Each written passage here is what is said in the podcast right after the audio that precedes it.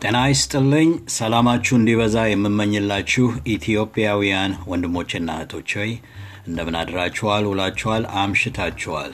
ካሳ ተረፈ ነኝ፣ የክርስቶስ አምባሳደር፣ የክርስቶስ መልእክተኛ እንደ ራሴ ከእርቫይን ካሊፎርኒያ።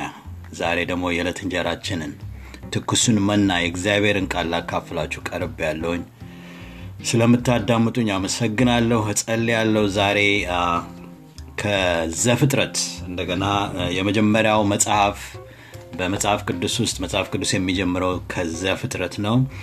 ዘፍጥረትም ደግሞ እግዚአብሔር ሰውንና ይህችን ዓለም እንዴት እንደፈጠራት የሚገልጽ ቦታ ነው። በዛው በዘፍጥረት ውስጥ ደግሞ አብርሃም የሚባል እግዚአብሔርን ለመጀመሪያ ጊዜ ከሰው ልጅ ውስጥ እግዚአብሔርን ለመጀመሪያ ጊዜ የእግዚአብሔርን ማንነት የተረዳና ያመነ እግዚአብሔርም ቃል ኪዳንን የገባለት ዘሩም እየበዛ በአሁኑ ሰዓት የአብርሃም ዘሮች በአሁኑ ጊዜ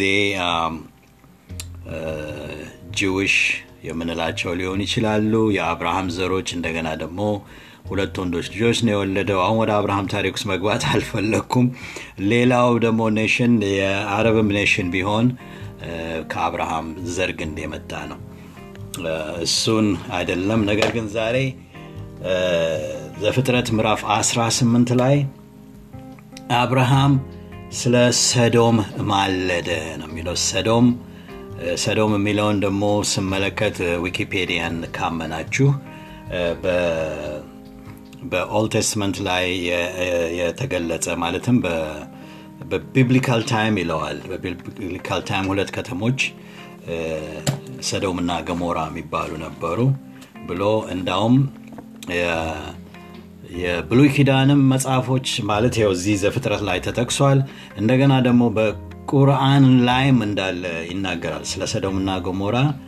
እኔ ቁርአንን አላነበብኩም፣ ግን እዚህ ዊኪፔዲያ ላይ ሀዲስ or ሀዲዝ የሚባል ቦታ ላይ ስለ ሰዶምና ገሞራ በቁርአን ውስጥ ተገልጿል ይላል። ስለዚህ እኔ እንግዲህ በእግዚአብሔር ይችን ምድር የፈጠረ ሰውና ምድርና ሞላዋን ሰውንም የፈጠረ በእግዚአብሔር ስለማምን እንዲሁ ለመግለጽ ያህል ወደኋላ ሄጄ ይሄ ከየት መጣ የሚለውን አያለሁኝ። ሌላው ደግሞ ከመጸለይ በፊት ባለፈው በአንዱ ትምህርቴ ላይ በአሁኑ ሳምንት እንደምሰራ ገልጫለሁኝ። It's not big ለእኔ ትልቅ ነገር አይደለም። እግዚአብሔር የሰጠኝን እንጀራ ነው በላው። ግን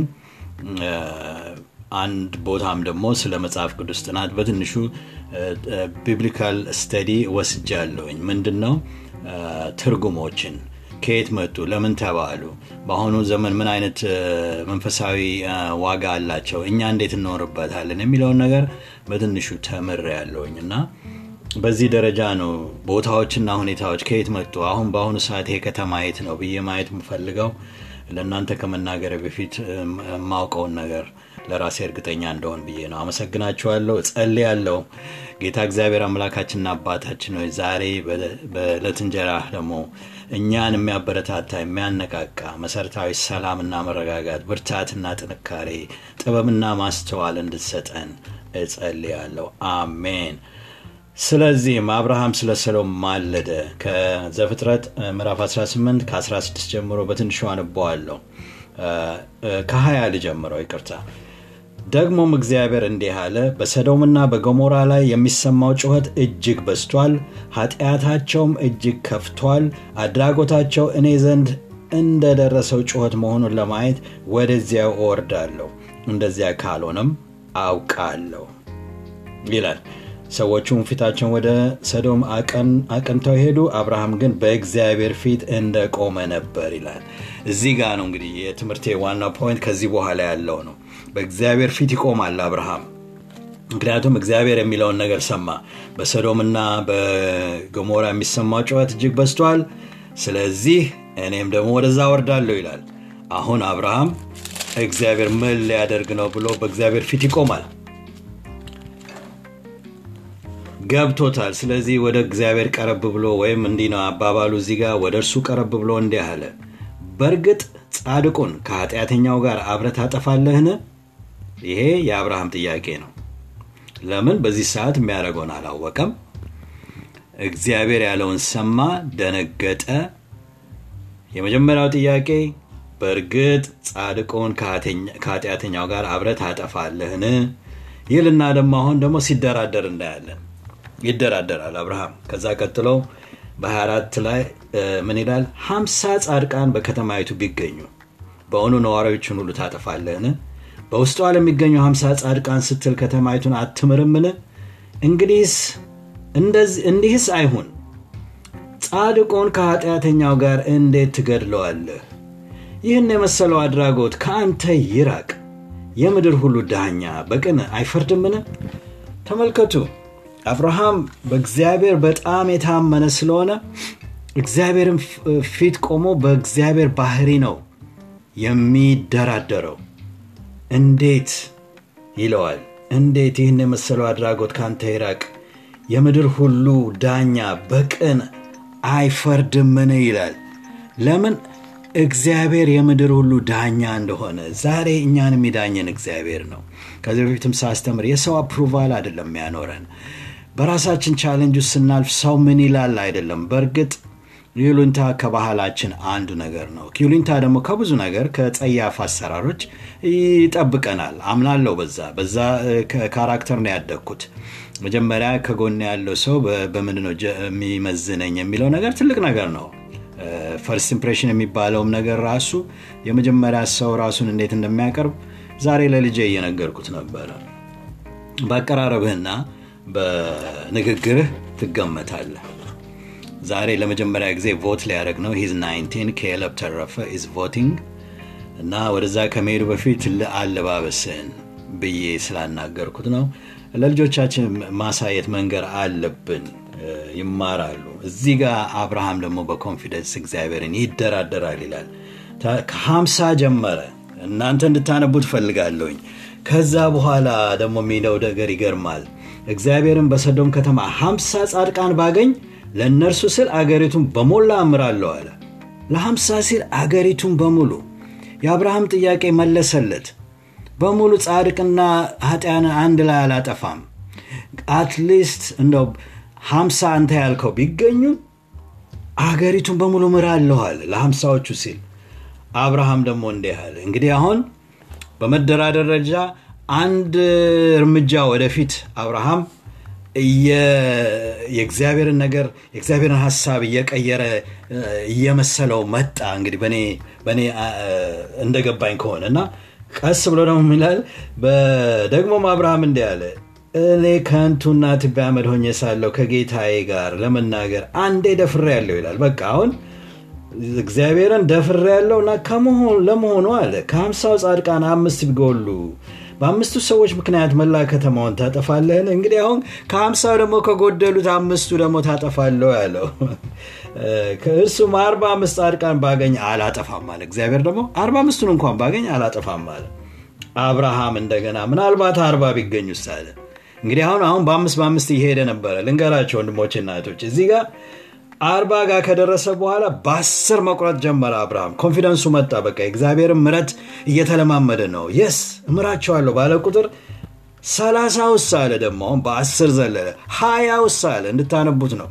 አስርስ ቢቀሩ ብሎ የመጨረሻ በቃ እግዚአብሔር እስከ መጨረሻ በጥቂቶቹ በታመኑት እንደሚሰራ ሊያሳየው አብርሃምም ተደራደረ።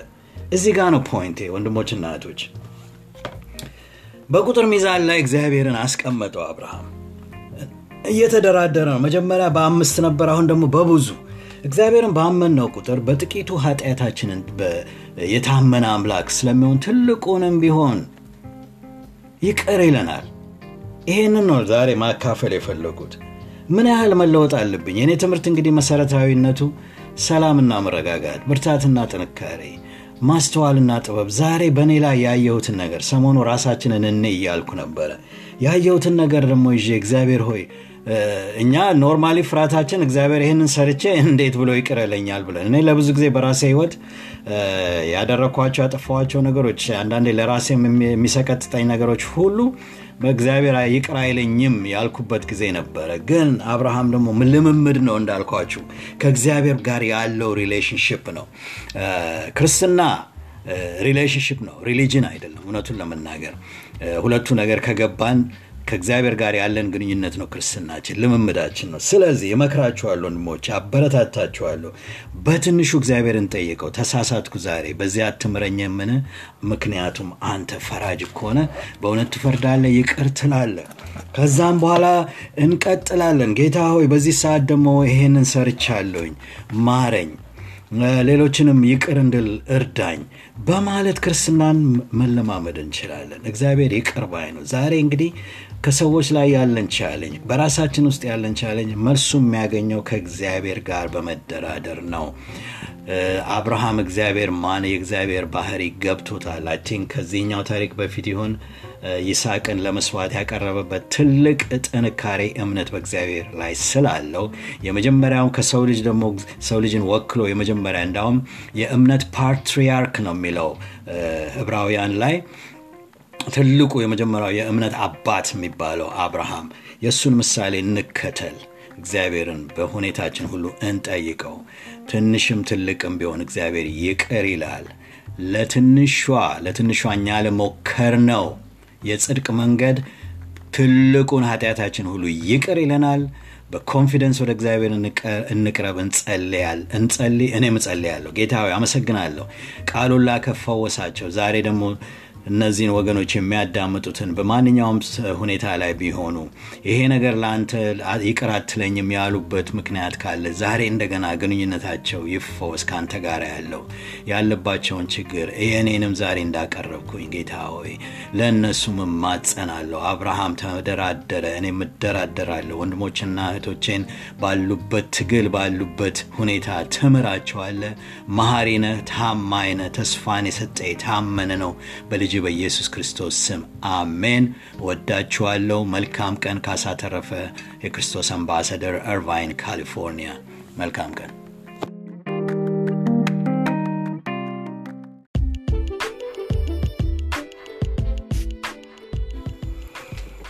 ሰላማችሁ እንዲበዛ የምመኝላችሁ ወንድሞቼና እህቶቼ ኢትዮጵያውያን እንደምን አድራችኋል? ውላችኋል? አምሽታችኋል?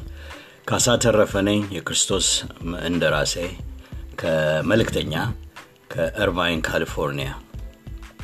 ይኸው ዛሬም የዕለት እንጀራዬን ይዤ ቀርብ ያለው የዕለት እንጀራዬ ከእግዚአብሔር ቃል ነው። ክርስቶስ ኢየሱስ ክርስቶስ ሰው በእንጀራ በምንበላው ብቻ መኖር አይችልም። ነገር ግን ከእግዚአብሔር ቃል ከሚመጣው ሁሉ እንጀራ የእግዚአብሔር ቃል እንጀራ ነው፣ የመንፈሳዊ እንጀራ ነው።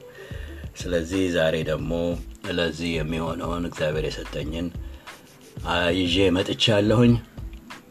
የማነበው አሁንም ዘፍጥረት ትናንትናም ዛሬም ዘፍጥረት መጽሐፍ ውስጥ ነኝ። ዘፍጥረት የመጀመሪያው በብሉይ ኪዳን ውስጥ የመጀመሪያው መጽሐፍ ነው።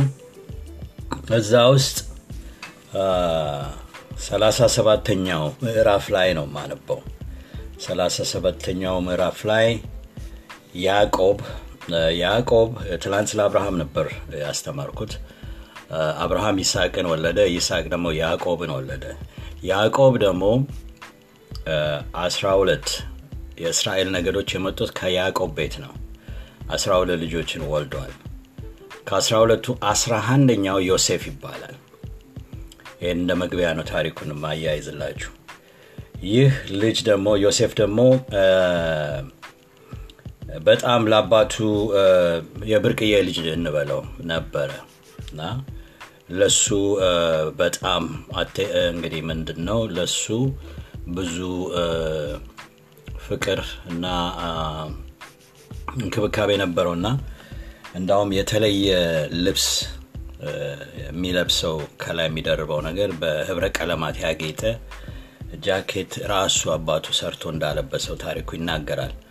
ሌሎቹ አስሮቹ ደግሞ ይህንን አይወዱም።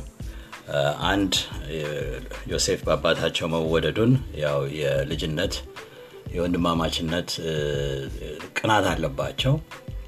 እንደገና ደግሞ ዮሴፍ ህልመኛ ነው። እግዚአብሔር ህልም ያሳየዋል። ለምን እንደሆነ ትንሽ ዘረዝረዋለሁኝ። በህልሙን ደግሞ ወስዶ ይናገራል።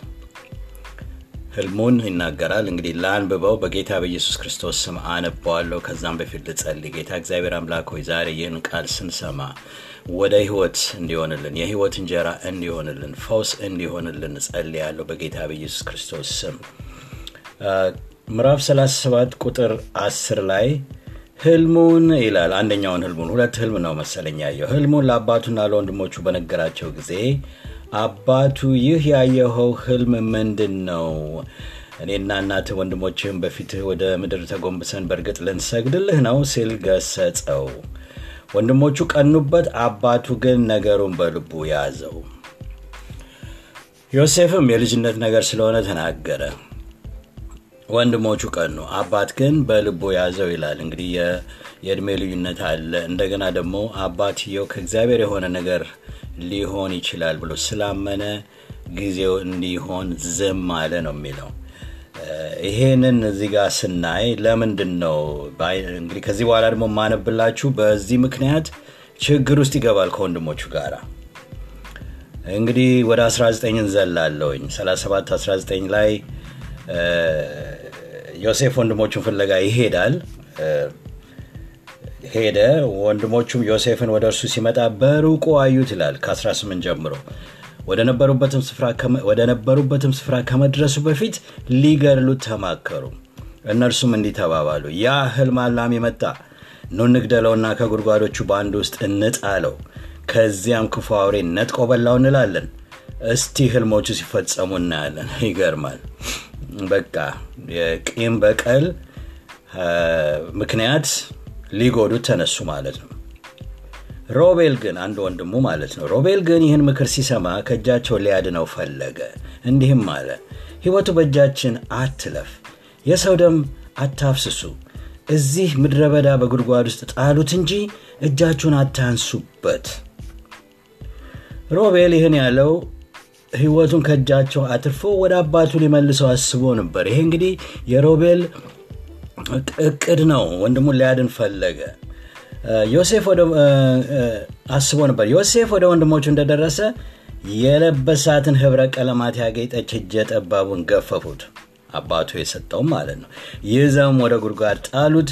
ጉድጓድም ውሃ የሌለበት ደረቅ ነበር ይላል። ምግባቸውንም ለመብላት ተቀመጡ።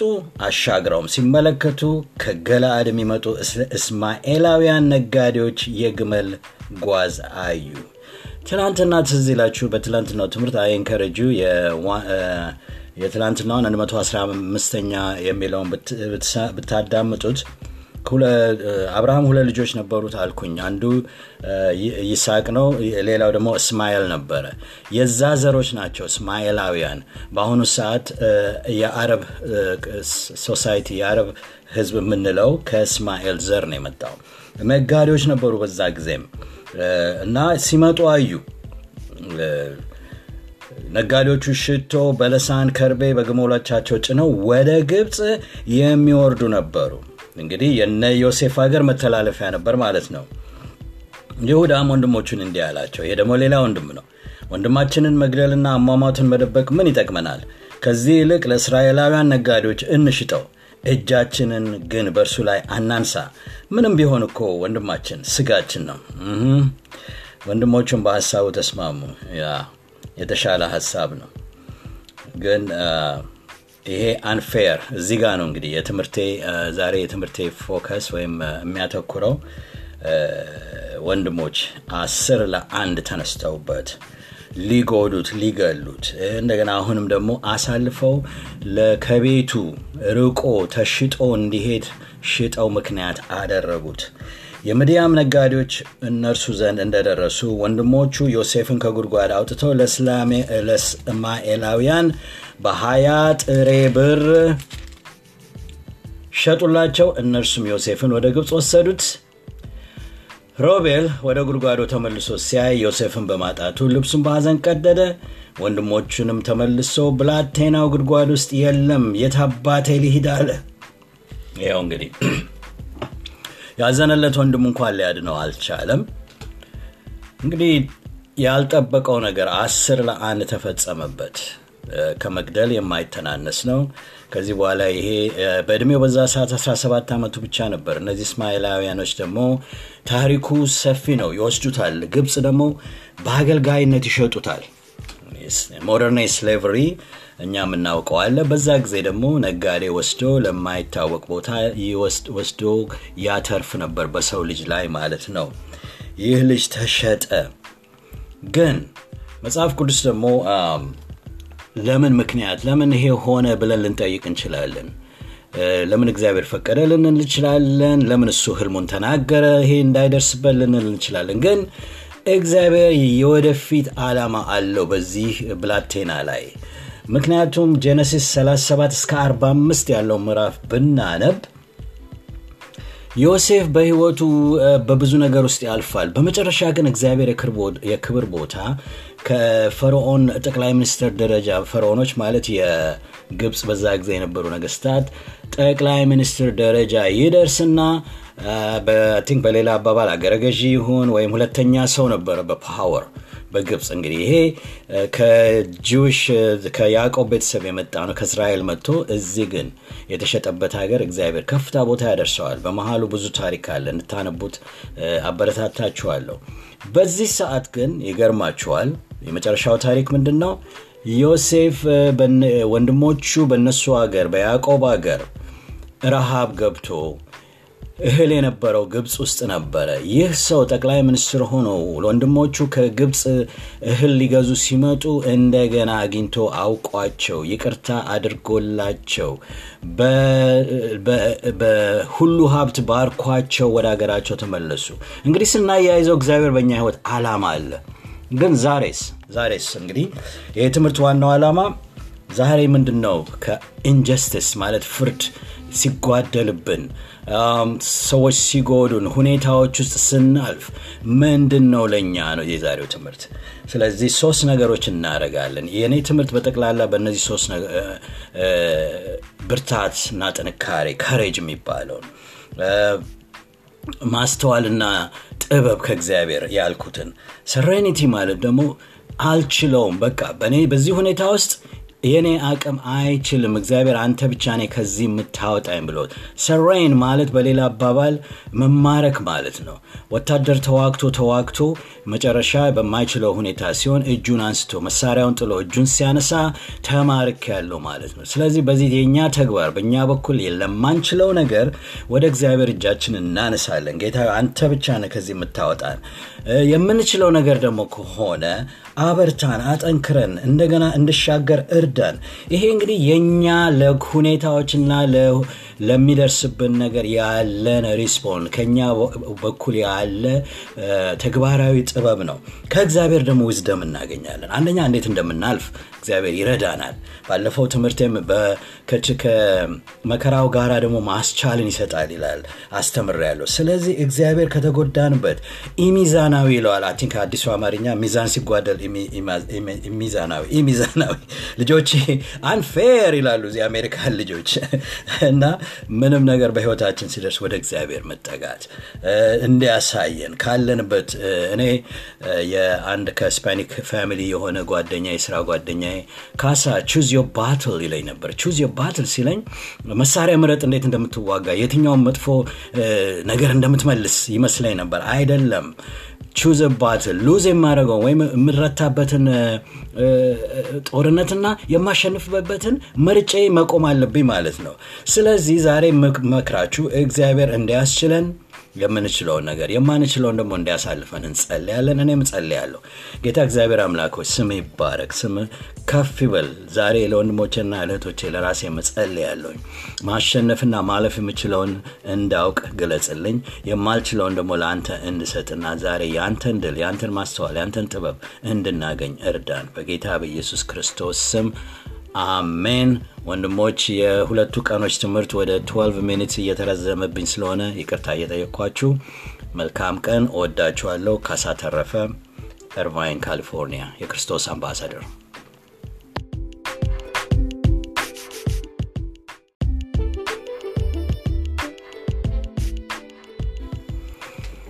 ሰላማችሁ እንዲበዛ የምመኝላችሁ ወንድሞቼና እህቶቼ ኢትዮጵያውያን እንደምን አድራችኋል? ውላችኋል አምሽታችኋል ካሳ ተረፈ ነኝ የክርስቶስ እንደራሴ ከመልእክተኛ ከእርቫይን ካሊፎርኒያ። ይኸው ዛሬም የዕለት እንጀራዬን ይዤ ቀርብ ያለው የዕለት እንጀራዬ ከእግዚአብሔር ቃል ነው። ክርስቶስ ኢየሱስ ክርስቶስ ሰው በእንጀራ በምንበላው ብቻ መኖር አይችልም።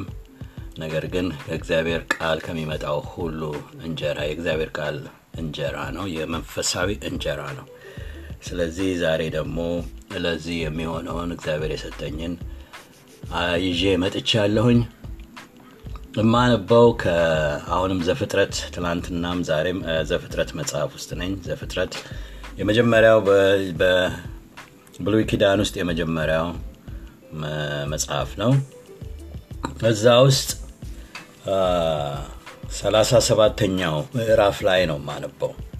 ሰላሳ ሰባተኛው ምዕራፍ ላይ ያዕቆብ ያዕቆብ ትላንት ስለ አብርሃም ነበር ያስተማርኩት። አብርሃም ይስሐቅን ወለደ ይስሐቅ ደግሞ ያዕቆብን ወለደ። ያዕቆብ ደግሞ አስራ ሁለት የእስራኤል ነገዶች የመጡት ከያዕቆብ ቤት ነው። አስራ ሁለት ልጆችን ወልዷል። ከአስራ ሁለቱ አስራ አንደኛው ዮሴፍ ይባላል ይህን እንደ መግቢያ ነው ታሪኩን ማያይዝላችሁ ይህ ልጅ ደግሞ ዮሴፍ ደግሞ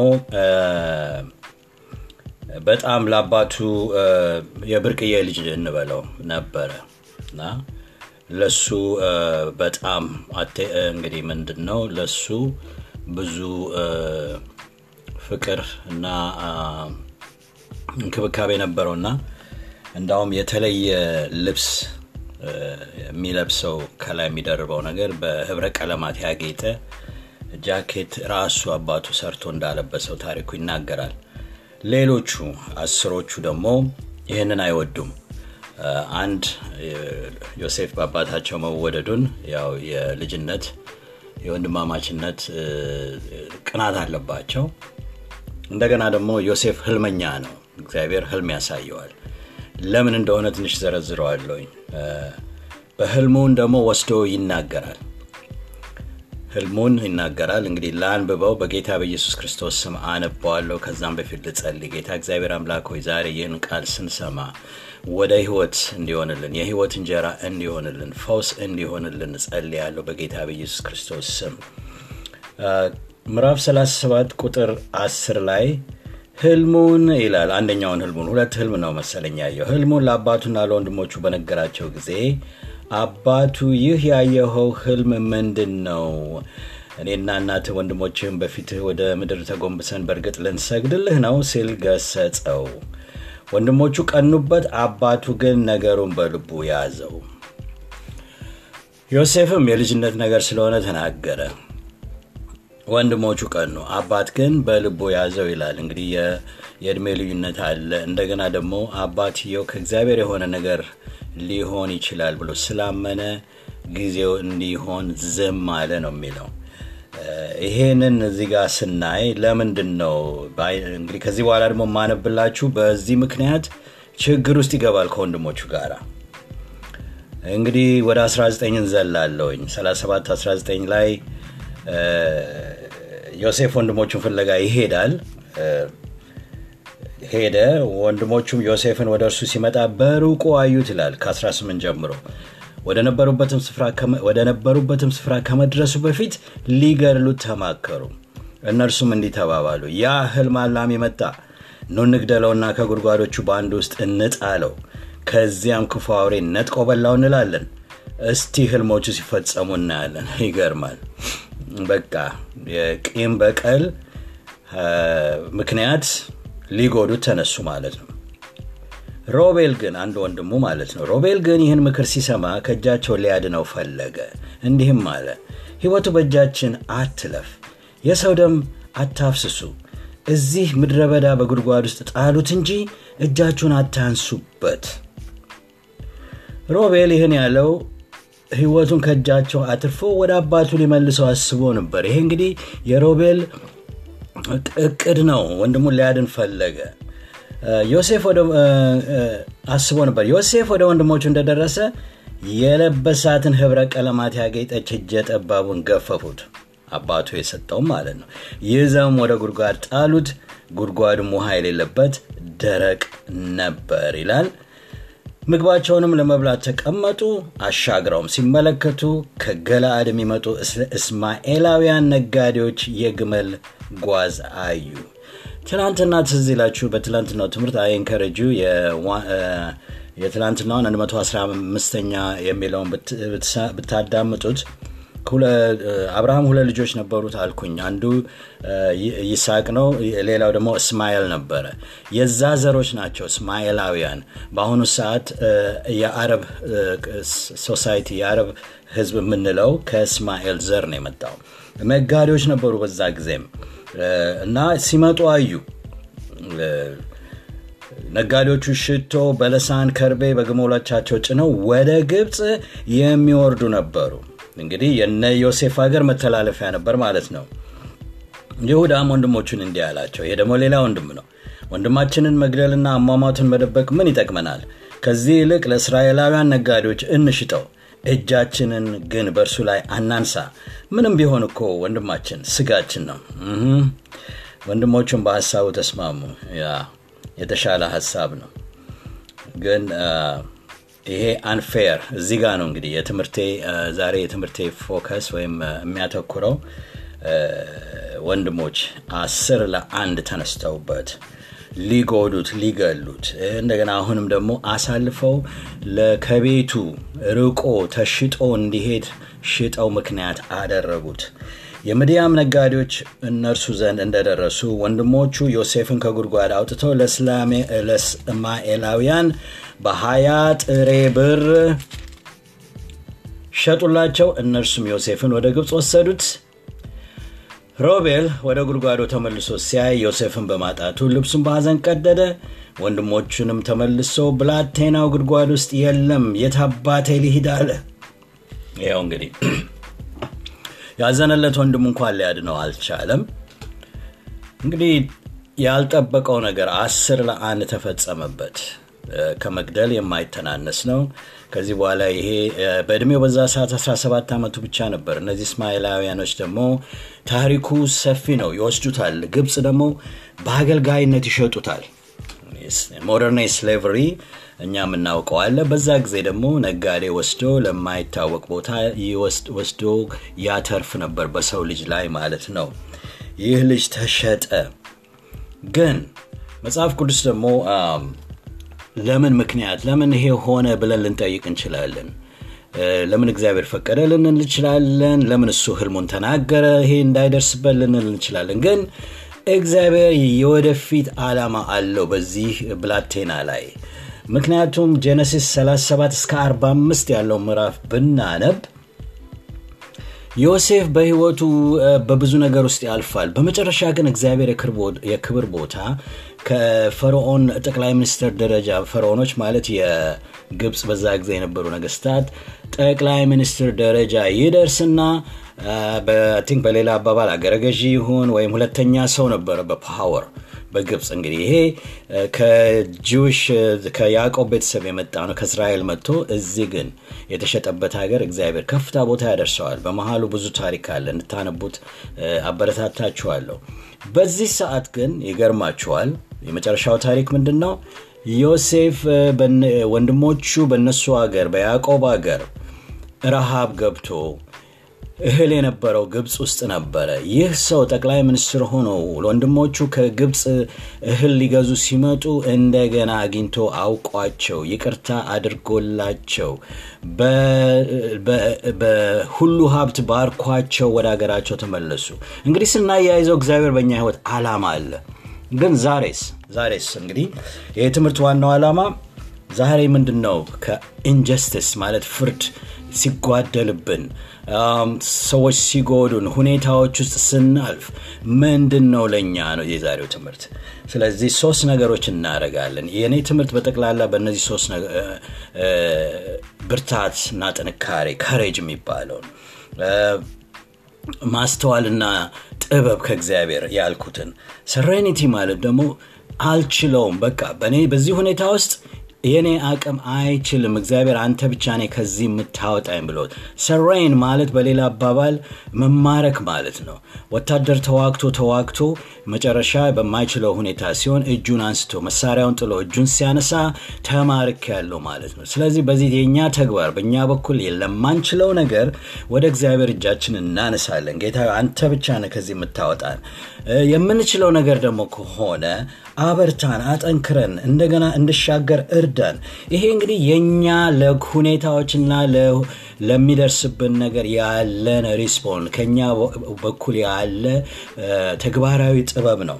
ከእግዚአብሔር ደግሞ wisdom እናገኛለን። አንደኛ እንዴት እንደምናልፍ እግዚአብሔር ይረዳናል። ባለፈው ትምህርቴም ከመከራው ጋር ደግሞ ማስቻልን ይሰጣል ይላል። አስተምር ስለዚህ እግዚአብሔር ከተጎዳንበት ኢሚዛናዊ ይለዋል። I think አዲሱ አማርኛ ሚዛን ሲጓደል ሚዛናዊ ኢሚዛናዊ ልጆች unfair ይላሉ እዚህ አሜሪካን ልጆች። እና ምንም ነገር በህይወታችን ሲደርስ ወደ እግዚአብሔር መጠጋት እንዲያሳየን ካለንበት እኔ የአንድ ከ Hispanic family የሆነ ጓደኛ የስራ ጓደኛ ካሳ choose your battle ይለኝ ነበር። choose your battle ሲለኝ መሳሪያ ምረጥ እንዴት እንደምትዋጋ የትኛውን መጥፎ ነገር እንደምትመልስ ይመስለኝ ነበር። አይደለም ቹዝ ሉዝ የማደረገው ወይም የምረታበትን ጦርነትና የማሸንፍበትን መርጬ መቆም አለብኝ ማለት ነው። ስለዚህ ዛሬ መክራችሁ እግዚአብሔር እንዲያስችለን የምንችለውን ነገር የማንችለውን ደግሞ እንዲያሳልፈን እንጸልያለን። እኔም እጸልያለሁ። ጌታ እግዚአብሔር አምላኮች ስም ይባረክ ስም ከፍ ይበል። ዛሬ ለወንድሞችና ለእህቶቼ ለራሴ መጸልያለሁኝ ማሸነፍና ማለፍ የምችለውን እንዳውቅ ግለጽልኝ። የማልችለውን ደግሞ ለአንተ እንድሰጥና ዛሬ የአንተን ድል የአንተን ማስተዋል የአንተን ጥበብ እንድናገኝ እርዳን። በጌታ በኢየሱስ ክርስቶስ ስም አሜን። ወንድሞች የሁለቱ ቀኖች ትምህርት ወደ 12 ሚኒትስ እየተረዘመብኝ ስለሆነ ይቅርታ እየጠየቅኳችሁ መልካም ቀን። እወዳችኋለሁ። ካሳ ተረፈ። እርቫይን ካሊፎርኒያ የክርስቶስ አምባሳደር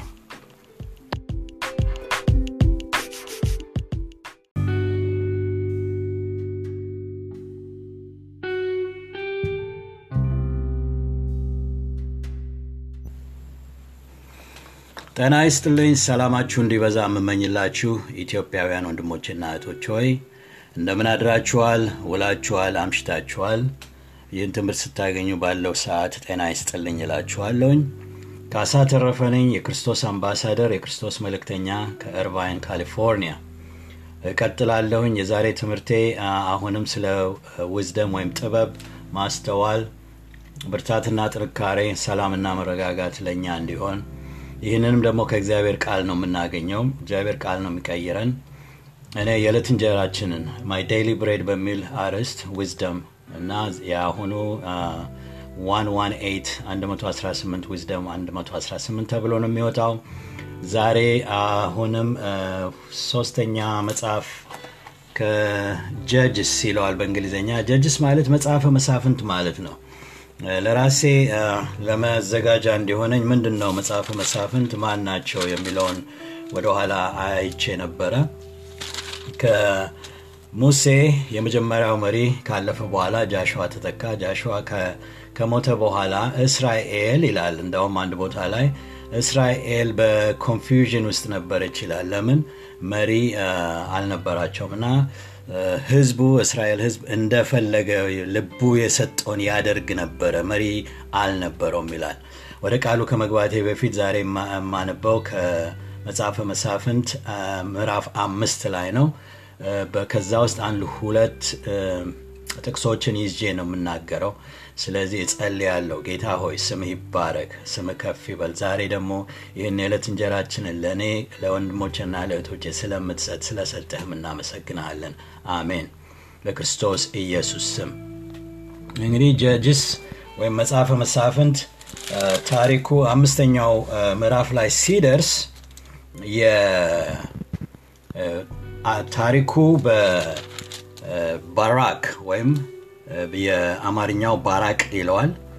በእኛ ደግሞ ባራክ ኦባማ ብለን ልናስታወስ እንችላለን። ባራክ የሚባል የጦር መሪ እንደገና ደግሞ ዲቦራ የምትባል ዲቦራ ሁለት አይነት አመራር ነበረ እግዚአብሔር የሰጣት። አንደኛ እንትን ነች ፕሮፌት ነች። ሁለተኛ ደግሞ ያው ከመሳፍንት አንዷ ሆናን የተነሳችው። እና ዲቦራ በዚህ ሰዓት ባራቅን አስጠርታ እንዲ ያለችው እንግዲህ መሪ ነበረች። በዛ ሰዓት እንግዲህ እግዚአብሔር የእስራኤል ህዝብ የእግዚአብሔርን ነገር እንዲሰማ ነቢያት prophet ነበረች ስላችሁ ነቢይ ነበረች። ነቢይ የሚለውን prophet የሚለውን ደግሞ ትርጉም እንደው ለሁላችንም በዚህ የሆነ መሰረታዊ ቃሉን ሳየው ከእግዚአብሔር እየሰማ ለእግዚአብሔር ተከታዮች መልእክትን እግዚአብሔር እንዲህ ይላል እያለ የሚናገር የእግዚአብሔር ለእስራኤል ለእስራኤል ህዝብ እግዚአብሔር የሚጠቀምባቸው ነቢያቶች ያስነሳበት ጊዜ ስለሆነ እሷም አንዷ ነቢያት ስለሆነች በዛ ሰዓት ጠላት በከበባቸው ጊዜ ባራቅ የጦር መሪ ነበር። ባራክ አስጠርታ እንዲ ያለችው ይላል። ከቁጥር ምዕራፍ አራት ነው ወደ ኋላ ሄጄ ከቁጥር ስድስት ሰባት አካባቢ ነው ማነበው ባራክን አስጠርታ እንዲ ያለችው የእስራኤል አምላክ እግዚአብሔር እንዲህ ሲል ያዝሃል ተነሳ ከንፍታሌምና ከዛብሎን አስር ሺህ ሰዎች ይዘህ ወደ ታቦር ተራራ ውጣ እኔም ኢያቤስን የኢያቤስን ሰራዊት አዛዥ ሲሳራን ከሰረገሎቹና ከሰራዊቱ ጋር ቅዮስን ወንዝ እንደሚመጣ አነሳሰዋለሁ በእጅህም አሳልፌ እሰጥሃለሁ። ይህንን ትንቢት አመጣችለት። እግዚአብሔርም እሱን እንዲያበረታታው የእሷን መልእክት እንዲሰማ ሁለተኛ ደግሞ በሌላ በኩል ደግሞ ጠላቶቹን አነሳስቼ አመጣቸዋለሁኝ። ለምን? እሱ ድል የሚነሳበት ቦታ ለእሱ እነሱን የእስራኤልን ህዝብ በተዋግቶ ነፃ የሚያወጣበት ወይም የሚያሸንፍበት ስትራቴጂ እግዚአብሔር የሰጣትን ሰጠችው ማለት ነው። እዚህ ጋር ነው እንግዲህ ባራቅ ደግሞ የመለሰውን ባራካ እንዲህ አለ። አብረሽኝ የምትሄጂ ከሆነ ይሄዳለሁ አብረሽኝ የማትሄጂ ከሆነ ግን አልሄድም አላት። እንግዲህ እዚህ ጋር ሁለት ነገር ነው ማየው አንደኛ ሰውየው ጓደኛ ፈለገ ልበል መሪ ፈለገ አምድስት ግምቴ ነው። ግን እርግጠኛ የሆንኩት ግን መልእክት መጥቶለት በዛ መልእክት ላይ ድፍረት አልያዘም እምነት አልያዘም። በዛ በእግዚአብሔር በተላከለት ቃል አዎን እግዚአብሔር ተናግሮኛል አስር ሺህ ሰው ይዤ ይወጣለሁኝ አሸንፋለሁ ብሎ እግዚአብሔር የላከውን የጦርነት ስትራቴጂ እቅድ አልተቀበለም። ስለዚህ አብረሽኝ ሂጂ አለ። ፍርሃት ነው እንግዲህ። ዲቦራ መልሳ ይሁን እሺ መሄዱን አብሬ ሄዳለሁ በዚህ ሁኔታ የምትሄድ ከሆነ ግን ክብሩ ለአንተ አይሆንም። እግዚአብሔር ሲሳራን ለሴት አሳልፎ ይሰጣልና። እሷ ከእግዚአብሔር ቃል ለእሱ ያስተላለፈችውን እንደ ድል ተቀብለዋለች። ምክንያቱም በቃ አንተ ብትሄድ በራስ ብታደረገው የአንተ ድል ነው። አብሬ ከወድኩኝ ግን የሴት ድል ይሆናል። በዛ ሰዓት እንግዲህ ያላቸውን ስታተስ ነው አሁንም የጦር ጀነራል ሴቶች ይኖሩናል። ያ አይደለም ጥያቄው። ግን ከእግዚአብሔር የተላለፈውን ቃል በትክክሉ አለመቀበሉን አይታ እንዲህ ነው የሚሆነው ትለዋለች። ግን ታሪኩን ወደ ውስጥ ገብቼ ብዙም አልናገርም። የሁለተኛው መልእክት የሚመጣው ደግሞ ከአምስት ሰባት ላይ ነው። ምዕራፍ አምስት ሰባት ላይ ዘልና ድል ተቀዳጁ። ታሪኩን ላሳጥርላችሁ እሷ ምን ትላለች? ዲቦራ ያለችውን ነው እዚህ ጋር የምናገረው። ለእስራኤል እናት ሆኜ እኔ ዲቦራ እስክነሳ ድረስ በእስራኤል ያለው የከተማ ኑሮ አበቃለት። አዳዲስ አማልክትን በተከሉ ጊዜ ጦርነት እስከ ከተማው በር በመጣ ጋሻም ሆነ በአርባ ሺህ እስራኤላውያን መካከል አልተገኘም አለች። ይሄ በውስጧ ምስጋና ነው። እንኳን ተነሳሁኝ እንኳን አብሬ ሄድኩኝ። እኔ ባልደርስ ኖሮ እስራኤል አበቃላት። ከተማችን የአማልክት መጫወቻ የሆኑ ነበረ። እዚህ ጋር ነው እንግዲህ ወንድሞቼ የእኔ ትምህርት የሚጀምረው። ምንድን ነው ብትሉኝ ባለፈው ተግዳሮታችንን የተቸገርንበትን temptation ያለብን የተፈተንበትን ነገር እምነት ስናጣ ለሌሎች ወገኖች ለምናምናቸው እናቅርብ። አዲስ ነገር አስተምራችኋለሁ ብዬ ነበረ በሌላ ቦታ ለፈውስም ቢሆን ትፈወሱ ዘንድ እርስ በርሳችሁ ኃጢአታችሁን ተናዘዙ። የጻድቅ ጸሎት ምልጃ ያደርጋል ስለሚል እርስ በርሳችሁ encourage ተደራረጉ ነው ምለው encouragement ከኔ ብቻ አይደለም የመጣው የእግዚአብሔር ቃልና ከሌሎች ወገኖችም ጋር በቤቴ ባካፍላችሁ እኔና ጅጄ ባለቤቴ ሁለታችን በአንድ ጊዜ ጠንካራ ማንሆንበት ቀን አለ። አንዳችን ይደክመናል ከእኔ ጋር ጸልይልኝ ማለት መቻል አለብኝ እኔ የበረታሁበት ነገር እሷ ጸልይልኝ ልትለኝ ትችላለች። አይዞሽ እግዚአብሔር እኮ እንደዚህ ተናግሮናል ብዬ የማስታውስ ነኝ። እንዲሁም በእሷም በኩል። ስለዚህ ወንድሞቼና እህቶቼ ሆይ ከራሳችሁ ጋር ያለውን ነገር በግልጽ ራሳችሁን ተመልከቱ ብያለሁ ባለፉት ትምህርቶቼ። ከውጭ የሚመጣውን ነገር በሰዎች approval አትኑሩ። የእግዚአብሔር ለእናንተ ያለው ነገር ይበልጣል። ዛሬ ደግሞ በደከምን ጊዜ ባራክ እምነቱ አንሶ ነው ባክሽ አብረሽኝ ሂጂ ያለው። ግን አሸነፈ። እሷም ደግሞ ለእግዚአብሔር ምስጋና ቀረበች ሄዲጎ ሌላ ደግሞ ህዝቡ ደግሞ ከዚያም የእግዚአብሔር ህዝቦች ይላል። ወደታች ወርጄ ነው ማነበው ወደ ከተማይቱ በሮች ወረዱ ዘመሩ እንዲህ አሉ። ይቅርታ። ዲቦራ ሆይ ንቂ ንቂ ንቂ ንቂ ቅኔም ተቀኚ። የአቢንኤል ልጅ ሆይ ባራቅ ተነሳ ምርኮኞችህንም ማርክ ውሰድ አሉ እንግዲህ አሁን ህዝቡ ደግሞ የሁለቱን ድል አድርጎ ነው የተቀበለው። እንኳን ተነሳሽ አንተም ደግሞ ሂድና ባራክ ምርኮህን አንሳ ብለው ዘመሩ ይላል። ከባራክም ሆነ ከዲቦራ ጀርባ ያለው የእግዚአብሔር ኃይል እንደሆነ ህዝቡ ምክንያቱም ከድል በኋላ ነው አንዳንድ ጊዜ በምናልፍበት ነገር ላናየው እንችላለን። እግዚአብሔር ግን ወገኖችን ወንድሞችን እህቶችን አብረውን የሚጸልዩን የሚያበረታቱን ጋራ ተጠቅሞ ድል ይሰጠናል። ወደ ማስተዋልና ጥበብ ይመልሰናል ያሻግረናል። ስለዚህ የእኔ ትምህርት አሁንም መጀመሪያ ለራሳችን ችግራችንን ጉዳታችንን ኃጢአታችንን እንመን። ወደ እግዚአብሔር በጸሎት እንቅረብ። ዳዊት እንዳለው አንተም ብቻ በደልኩ በፊትም ክፋትን ሰራው ብሎ መጀመሪያ ወደ እግዚአብሔር ሄደ። መዝሙር 51 ላይ በሦስተኛ ደረጃ ደግሞ ወደ ብርሃን እናምጣው ወደ ወንድሞች ወደ እህቶች። በራክና ዲቦራ በዚህ በኩል አብረው ተነሱ አብረው ጸለዩ ለእግዚአብሔር አብረው ተዋጉ በእኔ በኩል ይህ ድል የሁለቱም ነው። እኛም ሌሎች ወገኖችን ወንድሞች እህቶች የምናምናቸውን ከትግላችን ውስጥ ከቻሌንጃችን ከተግዳሮቻችን ጋር አብረን እንድንጸልይ እንጋብዛቸው። አብረን ወደ ብርሃን እናውጣው። የምንቸገርበት ኃጢአት የሚደክመን ጉዳይ ሁሉ ወደ ብርሃን ስናመጣው ከዛ በኋላ አቅም ያጣል። እንደገና በእኛ ላይ አይሰለጥንም። እመክራችኋለሁ ጸልያለሁኝ። ጌታዊ እናመሰግናለን። ቃሉን ላከ ፈወሳቸው ዛሬ ደግሞ ለወንድሞችና እህቶች ይህን ለሚሰሙ ድል እንዲሆን እነሱ እምነት ባጡበት ነገር መጠንከር ባቃታቸው ማለፍ ባቃታቸው ነገር ደግሞ መጀመሪያ ወደ አንተ ከዛ ቀጥሎ ደግሞ ከወገኖች ጋር ወደ ብርሃኑ አምጥተው እንዲጸልዩ እንዲበረታቱ እጠይቅሃለው አበረታቸዋለሁ በልጅህ በኢየሱስ ክርስቶስ ስም። አሜን። አመሰግናለሁ ስላዳመጣችሁኝ መልካም ቀን ካሳ ተረፈ የክርስቶስ አምባሳደር እርቫይን ካሊፎርኒያ ባይ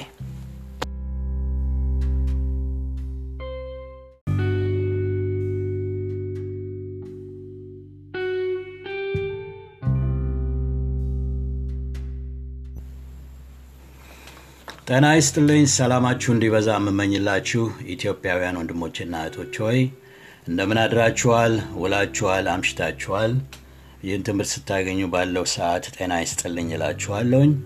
ካሳ ተረፈ ነኝ። የክርስቶስ አምባሳደር የክርስቶስ መልእክተኛ ከእርቫይን ካሊፎርኒያ። እቀጥላለሁኝ። የዛሬ ትምህርቴ አሁንም ስለ ውዝደም ወይም ጥበብ ማስተዋል ብርታትና ጥንካሬ ሰላምና መረጋጋት ለእኛ እንዲሆን። ይህንንም ደግሞ ከእግዚአብሔር ቃል ነው የምናገኘው። እግዚአብሔር ቃል ነው የሚቀይረን። እኔ የዕለት እንጀራችንን my daily bread በሚል አርዕስት wisdom እና የአሁኑ 118 wisdom 118 ተብሎ ነው የሚወጣው። ዛሬ አሁንም ሶስተኛ መጽሐፍ ከጀጅስ ይለዋል በእንግሊዝኛ ጀጅስ ማለት መጽሐፈ መሳፍንት ማለት ነው። ለራሴ ለመዘጋጃ እንዲሆነኝ ምንድን ነው መጽሐፈ መሳፍንት ማን ናቸው የሚለውን ወደኋላ አይቼ ነበረ ከሙሴ የመጀመሪያው መሪ ካለፈ በኋላ ጃሽዋ ተተካ። ጃሽዋ ከሞተ በኋላ እስራኤል ይላል። እንደውም አንድ ቦታ ላይ እስራኤል በኮንፊውዥን ውስጥ ነበር ይችላል ለምን? መሪ አልነበራቸውም እና ህዝቡ እስራኤል ህዝብ እንደፈለገ ልቡ የሰጠውን ያደርግ ነበረ። መሪ አልነበረውም ይላል። ወደ ቃሉ ከመግባቴ በፊት ዛሬ የማነበው ከመጽሐፈ መሳፍንት ምዕራፍ አምስት ላይ ነው ከዛ ውስጥ አንድ ሁለት ጥቅሶችን ይዤ ነው የምናገረው። ስለዚህ እጸልያለሁ። ጌታ ሆይ ስምህ ይባረክ ስምህ ከፍ ይበል። ዛሬ ደግሞ ይህን የዕለት እንጀራችንን ለእኔ ለወንድሞችና ለእህቶቼ ስለምትሰጥ ስለሰጠህም እናመሰግናለን። አሜን። በክርስቶስ ኢየሱስ ስም። እንግዲህ ጀጅስ ወይም መጽሐፈ መሳፍንት ታሪኩ አምስተኛው ምዕራፍ ላይ ሲደርስ ታሪኩ በባራክ ወይም የአማርኛው ባራቅ ይለዋል። በእኛ ደግሞ ባራክ ኦባማ ብለን ልናስታወስ እንችላለን። ባራክ የሚባል የጦር መሪ እንደገና ደግሞ ዲቦራ የምትባል ዲቦራ ሁለት አይነት አመራር ነበረ እግዚአብሔር የሰጣት። አንደኛ እንትን ነች ፕሮፌት ነች። ሁለተኛ ደግሞ ያው ከመሳፍንት አንዷ ሆናን የተነሳችው እና ዲቦራ በዚህ ሰዓት ባራቅን አስጠርታ እንዲ ያለችው እንግዲህ መሪ ነበረች። በዛ ሰዓት እንግዲህ እግዚአብሔር የእስራኤል ህዝብ የእግዚአብሔርን ነገር እንዲሰማ ነቢያት prophet ነበረች ስላችሁ ነቢይ ነበረች። ነቢይ የሚለውን prophet የሚለውን ደግሞ ትርጉም እንደው ለሁላችንም basic የሆነ መሰረታዊ ቃሉን ሳየው ከእግዚአብሔር እየሰማ ለእግዚአብሔር ተከታዮች መልእክትን እግዚአብሔር እንዲህ ይላል እያለ የሚናገር የእግዚአብሔር ለእስራኤል ለእስራኤል ህዝብ እግዚአብሔር የሚጠቀምባቸው ነቢያቶች ያስነሳበት ጊዜ ስለሆነ እሷም አንዷ ነቢያት ስለሆነች በዛ ሰዓት ጠላት በከበባቸው ጊዜ ባራቅ የጦር መሪ ነበር። በራክ አስጠርታ እንዲ ያለችው ይላል። ከቁጥር ምዕራፍ አራት ነው ወደ ኋላ ሄጄ ከቁጥር ስድስት ሰባት አካባቢ ነው ማነበው ባራክን አስጠርታ እንዲ ያለችው የእስራኤል አምላክ እግዚአብሔር እንዲህ ሲል ያዝሃል ተነሳ ከንፍታሌምና ከዛብሎን አስር ሺህ ሰዎች ይዘህ ወደ ታቦር ተራራ ውጣ።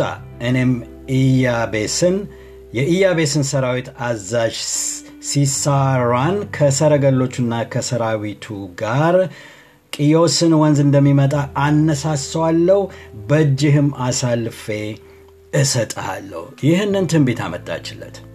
እግዚአብሔርም እሱን እንዲያበረታታው የእሷን መልእክት እንዲሰማ ሁለተኛ ደግሞ በሌላ በኩል ደግሞ ጠላቶቹን አነሳስቼ አመጣቸዋለሁኝ።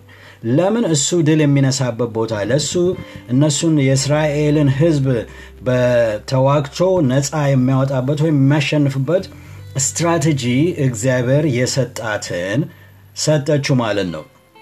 እዚህ ጋር ነው እንግዲህ ባራቅ ደግሞ የመለሰውን ባራካ እንዲህ አለ። አብረሽኝ የምትሄጂ ከሆነ ይሄዳለሁ አብረሽኝ የማትሄጂ ከሆነ ግን አልሄድም አላት።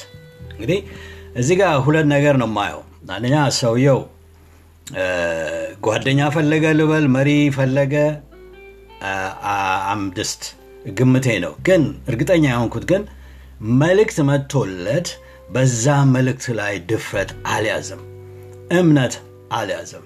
በዛ በእግዚአብሔር በተላከለት ቃል አዎን እግዚአብሔር ተናግሮኛል አስር ሺህ ሰው ይዤ ይወጣለሁኝ አሸንፋለሁ ብሎ እግዚአብሔር የላከውን የጦርነት ስትራቴጂ እቅድ አልተቀበለም። ስለዚህ አብረሽኝ ሂጂ አለ። ፍርሃት ነው እንግዲህ። ዲቦራ መልሳ ይሁን እሺ መሄዱን አብሬ ሄዳለሁ በዚህ ሁኔታ የምትሄድ ከሆነ ግን ክብሩ ለአንተ አይሆንም። እግዚአብሔር ሲሳራን ለሴት አሳልፎ ይሰጣልና። እሷ ከእግዚአብሔር ቃል ለእሱ ያስተላለፈችውን እንደ ድል ተቀብለዋለች። ምክንያቱም በቃ አንተ ብትሄድ በራስ ብታደረገው የአንተ ድል ነው። አብሬ ከወድኩኝ ግን የሴት ድል ይሆናል። በዛ ሰዓት እንግዲህ ያላቸውን ስታተስ ነው አሁንም የጦር ጀነራል ሴቶች ይኖሩናል? ያ አይደለም ጥያቄው። ግን ከእግዚአብሔር የተላለፈውን ቃል በትክክሉ አለመቀበሉን አይታ እንዲህ ነው የሚሆነው ትለዋለች። ግን ታሪኩን ወደ ውስጥ ገብቼ ብዙም አልናገርም። የሁለተኛው መልእክት የሚመጣው ደግሞ ከአምስት ሰባት ላይ ነው። ምዕራፍ አምስት ሰባት ላይ ዘልና ድል ተቀዳጁ። ታሪኩን ላሳጥርላችሁ እሷ ምን ትላለች? ዲቦራ ያለችውን ነው እዚጋ የምናገረው። ለእስራኤል እናት ሆኜ እኔ ዲቦራ እስክነሳ ድረስ በእስራኤል ያለው የከተማ ኑሮ አበቃለት። አዳዲስ አማልክትን በተከሉ ጊዜ ጦርነት እስከ ከተማው በር በመጣ ጋሻም ሆነ በአርባ ሺህ እስራኤላውያን መካከል አልተገኘም አለች። ይሄ በውስጧ ምስጋና ነው። እንኳን ተነሳሁኝ እንኳን አብሬ ሄድኩኝ። እኔ ባልደርስ ኖሮ እስራኤል አበቃላት። ከተማችን የአማልክት መጫወቻ የሆኑ ነበረ። እዚህ ጋር ነው እንግዲህ ወንድሞቼ የእኔ ትምህርት የሚጀምረው። ምንድን ነው ብትሉኝ ባለፈው ተግዳሮታችንን የተቸገርንበትን temptation ያለብን የተፈተንበትን ነገር እምነት ስናጣ ለሌሎች ወገኖች ለምናምናቸው እናቅርብ።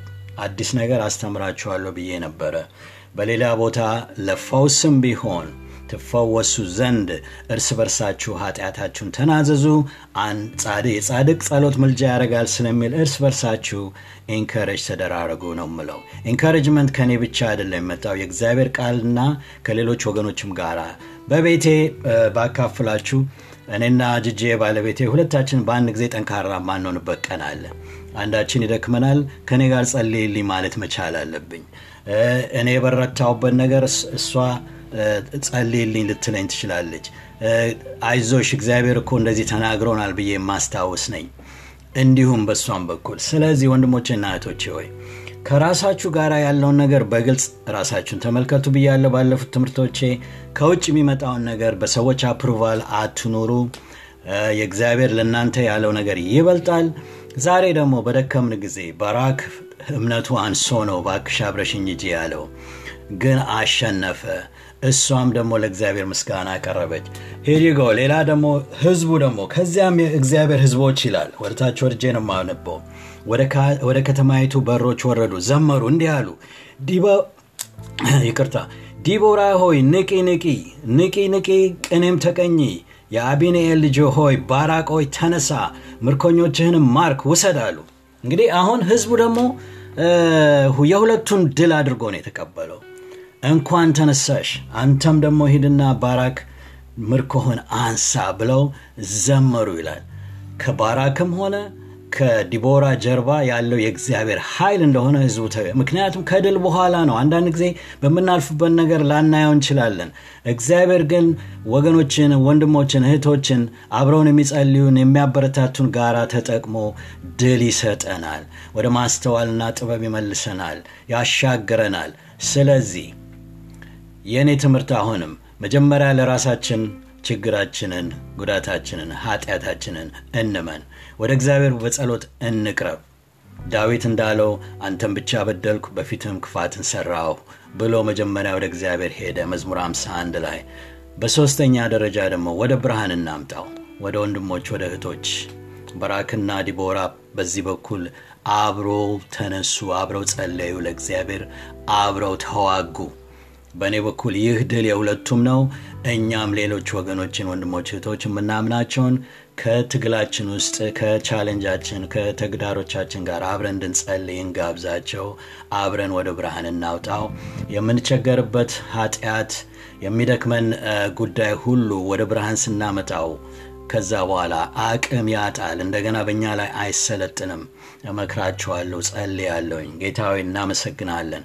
ቃሉን ላከ ዛሬ ደግሞ ለወንድሞችና እህቶች ይህን ለሚሰሙ ድል እንዲሆን እነሱ እምነት ባጡበት ነገር መጠንከር ባቃታቸው ማለፍ ባቃታቸው ነገር ደግሞ መጀመሪያ ወደ አንተ ከዛ ቀጥሎ ደግሞ ከወገኖች ጋር ወደ ብርሃኑ አምጥተው እንዲጸልዩ እንዲበረታቱ እጠይቀሃለው አበረታቸዋለሁ በልጅህ በኢየሱስ ክርስቶስ ስም።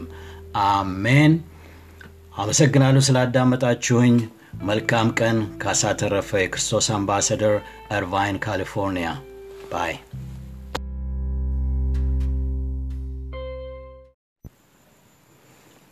ጤና ይስጥልኝ። ሰላማችሁ እንዲበዛ የምመኝላችሁ ኢትዮጵያውያን ወንድሞችና እህቶች ሆይ እንደምን አድራችኋል? ውላችኋል፣ አምሽታችኋል። በያላችሁበት ይህን ትምህርት በምታገኙበት ሰዓት ሰላምና ጤና እመኝላችኋለሁ። ካሳ ተረፈ የክርስቶስ አምባሳደር እንደራሴ መልእክተኛ ከእርቫይን ካሊፎርኒያ። ዛሬ የዕለት እንጀራዬን ያነበብኩትን በውስጤ እግዚአብሔር ያስተማረኝን ላካፍል ቀርብ ያለውኝ የማስተምረው የመጽሐፍ ቅዱስ ከብሉይ ኪዳን መጽሐፎች አንደኛ ሳሙኤል ምዕራፍ 24 ላይ ነው። አንደኛ ሳሙኤል ምዕራፍ 24 ታሪኩ ሰፋ ያለ ነው። ሳኦል የእስራኤል ንጉሥ አዲስ እግዚአብሔር የቀባውን ዳዊትን ዳዊት ብላቴና ሆኖ እግዚአብሔር ቀብቶታል። ሌላ ታሪክ ነው እሱ። ግን ሳኦል በቅናት ያሳድደው ነበር። ሳኦል ማለት በዙፋኑ ያለው የሚገዛው ዳዊትን ያሳድደው ነበር ሊገለው። ዳዊትም በእኛ አነጋገር ያው ራሱን ለማዳን በየዋሻው በየዱሩ ከራሱ ጦረኞች ጋራ ተሰዶ ባለበት ሰዓት ነው ይህ ታሪክ የሚናገረው እና በአንድ ወቅት ምዕራፍ 24 ላይ ሳኦል በአገር ደረጃ ደግሞ እስራኤልና ፍልስጤማውያኖች ውጊያ ነበረባቸው።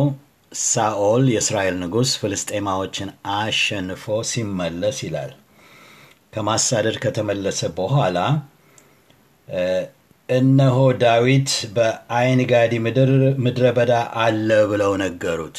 እንግዲህ እንደሚመስለኝ ትልቁን የውጭን ጠላት ካሸነፍኩ ይህንኛውንም ደግሞ ለምን በዚሁ አላጠፋም ብሎ ወደዛው ዳዊት አለ ወደ ተባለው አካባቢ ይሄዳል። እዛ አካባቢ ሄዶ የሆነውን ነው የማነበው። ከማንበቤ በፊት እጸልያለሁ። እግዚአብሔር አባታችንና አምላካችን ሆይ ስም ይባረክ። ዛሬ ደግሞ የዕለት እንጀራችን ቃልህን ልሰጠን ስለሆነ እኛም ልባችንን ለማዳመጥና ለህይወት እንዲሆነን የህይወት እንጀራ እንዲሆነን እኔና ወገኖቼን አሳልፌ እሰጣለሁ። በጌታ በኢየሱስ ክርስቶስ ስም አነበዋለሁ። ምዕራፍ 24 ቁጥር ከአራት እስከ ሰባት ያለው ላይ ነው የእኔ ትምህርት focus ዛሬ። እንግዲህ እንትና ሳኦል ወደ ዋሻውን ያያል። በሳኦልም በመንገድ ዳር ወዳለው ወደ አንድ የበጎች ማደሪያ በደረሰ ጊዜ ዋሻ አግኝቶ ወገቡን ሊሞክር ወደዚያ ገባ ይላል። የዳዊትና ሰዎቹም ከዋሻው በውስጠኛ ቦታ ተቀምጠው ነበር። ሳኦል አላያቸውም። ዋሻ ሲገባ እሱ የገባበት ምክንያት ራሱን የተፈጥሮ ግዴታውን ሊጸዳዳ ነው የገባው። እርግጠኛ ነኝ። ትጥቁም በሙሉ ፈቶ ነው የሚገባው። የመጨረሻዋ ቦታ ላይ ደግሞ ተከታይም የሚያድነውም ሰው የለም እና በዛ ሁኔታ ላይ ሆኖ የዳዊት ሰዎች ያዩታል። ምክንያቱም ዋሻ ውስጥ ነበሩ፣ እሱ አላያቸውም። እዚህ ጋር ነው ቁጥር አራት ላይ የዳዊት ሰዎችም ዳዊትን እግዚአብሔር የወደድኸውን ታደርግበት ዘንድ ጠላትህን በእጅህ አሳልፌ እሰጥሃለሁ ብሎ ላንተ የተናገረው ቀን ዛሬ ነው አሉት። ዳዊትም በልቡ እየተሳበ ሄዶ የሳኦልን ልብስ ጫፍ ማንም ሳያውቅ ቆርጦ ወሰደ። ሳኦል ቁጭ ብሏል። ልብሱን ሁሉ አውላልቆ የተቀመጠ ነው ይመስለኝ። አንዱን ዋናውን እንዳውም የክብር ልብስ ሳይሆን አይቀርም ቆርጦ ይዞ ሄደ። ዳዊት ይላል አምስተኛው ላይ እዚህ ነው ዋናው ትልቁ ቁም ነገር። ዳዊት የሳኦልን ልብስ ጫፍ በመቁረጡ ልቡ በሐዘን ተመታ ይላል። ለሰዎቹም እግዚአብሔር በቀባው በጌታዬ ላይ እንዲህ ያለውን ነገር ከማድረግና እግዚአብሔር የቀባው ስለሆነ በእጄን በእሱ ላይ ከማንሳት እግዚአብሔር ይጠብቀኝ። ወዲያው ተጸጸተ ማለት ነው አላቸው። ዳዊት ሰዎቹን በዚህ ቃል ገሰጻቸው። በሳኦል ላይ አደጋ እንዲያደርሱበትም አልፈቀደላቸውም። ሳኦልም ከዋሻው ወጥቶ ሄደ። ማለት ሳኦልም ማድረግ ያለበትን ጨርሶ ልብሱን ደራርቦ ወጣ። ዳዊት ግን እዚህ ጋር ልቡ አዘነ፣ ተጸጸተ ነው የምንለው ጨርቁን በመቁረጡ።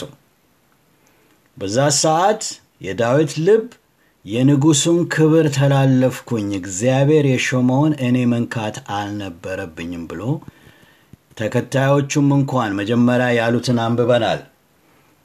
ይሄ ነው ጊዜ፣ በቃ በእጅህ ወድቋል። ምንም ራሱን በማይከላከልበት ሁኔታ እግዚአብሔር ለአንተ አሳልፎ ሰጥተዋልና አሁኑኑ ተበቀለው ነበር አባባላቸው። እሱ ግን በደረቱ ተስቦ ሄዶ ጨርቁን ብቻ ቆርጦ ተመለሰ፣ አዘነ። እነሱም እንደገና እንግዲህ በዛ ሰዓት ደግሞ እሱ ካላረገው እኛ እናድርግ ሳይሉ አይቀሩም። የለም እግዚአብሔር በቀባው ላይ እጃችሁ እንዳታነሱ ብሎ ከለከላቸው። ከዚህ ምንድን ነው የምንማረው ብዬ ሳቀርብ ሌሎች ሰዎች ይጎዱናል፣ ያሳድዱናል፣ በንግግር ጎድተውናል፣ በተለያየ መንገድ ሊያጠፉን ተነስተዋል። እርግጠኛ ነን ያሳደዱን እንደሆነ፣ እርግጠኛ ነን እየተጎዳን እንደሆነ። ግን እንዴት ነው ይሄንን ነገር የምናልፈው? እንግዲህ የዛሬ መሰረታዊ ትምህርቴ ብርታትና ጥንካሬ ማስተዋልና ጥበብ ከዛ በኋላም ሰላምና መረጋጋታችን መመለስ መቻል አለብን። ይህን የሚያስችለን ደግሞ የእግዚአብሔር ቃል ነው። ይህ ምሳሌ በዳዊት ሕይወት የሆነው ስናነባው ተረት ተረት ይመስላል፣ ግን ስፒሪቹዋል መንፈሳዊ መልእክት አለው። ዛሬ እኔን ምንድን ነው የምጠቀመው ከዚህ የእግዚአብሔር አማኝ ከሆንኩኝ የጎዱኝ ሰዎች ላይ ያለኝ reaction ወይም ደግሞ የኔ ፋንታ ምንድን ነው? እንዴትስ እጠነክራለሁ? እንግዲህ ዳዊት በልቡ አዘነ። ይህ በዳዊት ደረጃ በዳዊትና በሳኦል ደረጃ የእግዚአብሔር ንግስና ቅባት ነው። ግን እኔ እዛ ቦታ መሆን የለብኝም። ትክክለኛውን ነገር እግዚአብሔር ልቤን እንዲቀይር ከፈለኩ ዛሬ የጎዱኝን የሚጎዱኝን እንዴት ነው ለእግዚአብሔር አሳልፍ የምሰጣቸው ነው ጥያቄው። ይህንን እያነበብኩኝ የራሴ ምስክርነት እንዲሆን ኢትዮጵያ ከመምጣታችን በፊት የምናከራየው ንብረት ነበረን። በጊዜው ተከራዮች መመለሳችንን ወደ አሜሪካ ልንመለስ መነሳታችን አውቀው በንብረታችን ላይ አደሙ፣ ተነሱ። በውሸት ንብረታችንን ለማስቀረት ወይም ደግሞ ቢችሉም ቁጭ ብለው እኛ ከሰናቸው እነሱ ኪራይ ሳይከፍሉ ሊነግዱ መሳሳቅ ጀመሩ። የሁለት ወር ኪራይ ቦታ አላገኘንም እያሉ መጓተት ተጀመረ። በዚህ ጊዜ በጣም ልቤ ያዘነ። በጣም በጣም በጣም በጣም በጣም ከምነግራችሁ አሁን መግለጽ ከምችለው የበለጠ በጣም ተጎዳው። ምክንያቱም እኔ ስድስት ቤተሰብ ያለኝ ይህ እግዚአብሔር የሰጠንን ደግሞ እነዚህ ሰዎች ባላቸው ወገናዊነት በጊዜው ከባለስልጣኖች ወገን የነበሩ at least ከአራት partner ኦች ሶስቱ በዛ ውስጥ የነበሩ ደጋፊም ያላቸው እኔ ምንም ማድረግ እንደማልችል አርገው ሊስቁብኝ ጀመሩ። እኔና ቤተሰቤ በጣም አዘንን። ግን ይገርማችኋል እግዚአብሔር ቃሉን ላከ በዛ ሰዓት በዛ ላይ ሆኜ ምሳሌ ላይ እግዚአብሔር ቃል ሰጠኝ። ምሳሌ 16 11 ላይ እንዲህ ይላል፣ ሐቀኛ መስፈሪያና ሚዛን ከእግዚአብሔር ናቸው የሚል ቃል። እንዳውም እኔ በራሴም ሰዎች ብዙ መከሩ። ልክ ዳዊት እንደመከሩት ዛሬ ነው እንዲህ ያለብህ እንዳሉት እንዴ ለመገንባት ነው ብለ ለምን በሩ ላይ አሸዋ አምጥታ ታፈስና ዘጋም ተባልኩኝ። በልቤ ደግሞ ለምን በዛ ውስጥ በሌሊት ገብቼ ሁለቱን ሰራተኞች አስወጥቼ በር ለምን አልቆልፍም ብዬ ተነሳውኝ። ግን ይህ ቃል ከዛ ሁሉ ጥፋት አዳነኝ ወገኖች። ይህንን ቃል ሄድኩና በባነር አሰርቼ ቤቱ ላይ ለጥፋለሁ ብዬ ተነሳው። በዛ ሰዓት በሌላ ትርጉም ያገኘሁት ሚዛንም መመዘኛውም የእግዚአብሔር ናቸው የሚለው ቃል ፈወሰኝ። ከዛ በኋላ በእውነትም እግዚአብሔር እኔ እጄን ሳነሳ ዳዊት ከሳኦል ላይ እጁን እንዳነሳው እግዚአብሔር ይህን ቃል ሰጥተኛል፣ ያንተ ሚዛንና መመዘኛ ልክ ናቸው። ወገኖች አይታችሁ እንደሆነ ከኮርት ወይም ከፍርድ ጋር የተያዘው ስዕል ምንድን ነው? ሚዛን ነው። ሚዛን ከተዛባ ፍርድ ጎደለ የሚል ምልክት ስለሆነ ያንን ሚዛን ደግሞ በዚህንን ነገር ለአንተ እጅ ነው ማስረክበው ባልኩ ጊዜ ነገሮች ተቀየሩ። እነዛን ተከራዮች በአነስተኛ ፍርድ ቤት አሸንፈን አስወጣናቸው። ከዛ በኋላ ይዘው ለሄዱት ገንዘብ ደግሞ ሎየር ጠበቃ ቀጥረን በአሁኑ ሰዓት መልካም ዜና ሰምተናል፣ ተሸንፈዋል። ይህ ያደረገልን እግዚአብሔር እኛ ወደ እግዚአብሔር ስለተውን ነው። ወገኖች ሆይ ዛሬ የበደሉንን በንግግር ይሁን በጉዳት ያሳደዱን፣ ሊያጠፉን የሚሞክሩ በእኛ ላይ ውሸትን የዘሩ ሁሉ ዛሬ ምንድን ነው የምናደርገው? እኛ ለእነሱም እግዚአብሔር ሞቷል። ጌታ ኢየሱስ ለእነዚህም ሰዎች ሞቷል። የሰው ልጅ ሁሉ በእሱ ፊት እኩል ናቸው። እሱ ራሱ በመስቀል ላይ ሆኖ የሚያደርጉትን አያውቁምና ይቅር በላቸው ስላለ እኔ ክርስቶስ ተከታይ ከሆንኩኝ አንዱ መንገድ ክርስቶስ ያደረገውን በተግባራዊ ዛሬ የምኖረው የበደሉኝን ለእሱ መስጠት ነው።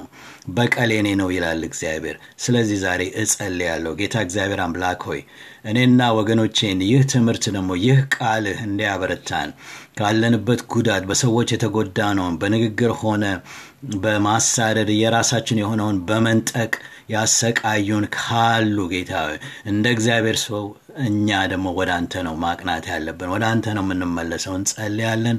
ድል ያንተ ነው። ተበቃ አንተ ነህ። ለአንተ አሳልፈን እንሰጣለን። እኛ ደግሞ የአንተን ሰላም ዛሬ እንውላለን። በጌታ በኢየሱስ ክርስቶስ ስም አሜን። ስላዳመጣችሁኝ አመሰግናለሁ ወዳጆቼ። ከዚህ በኋላ ደግሞ ምናልባት ጸልዩልኝ። ከሰፋ ያለ ትምህርት በየእሁዱ ዛሬ እሁድ ነው እግዚአብሔር በልቤ ያሳደረው። ከዚህ በተለየ ደግሞ በሌላ ሜዲያ ሰፋ ያለ ትምህርት ለማዘጋጀት በልቤ ውስጥ ምንድን ነው ቪዥን አለ እግዚአብሔር አስቀምጧል እና እቀጥላለሁ፣ አገለግላቸዋለሁ። መልካም ቀን። አመሰግናችኋለሁ። ካሳ ተረፈ፣ እርቫይን ካሊፎርኒያ፣ የክርስቶስ አምባሳደር። አሜን።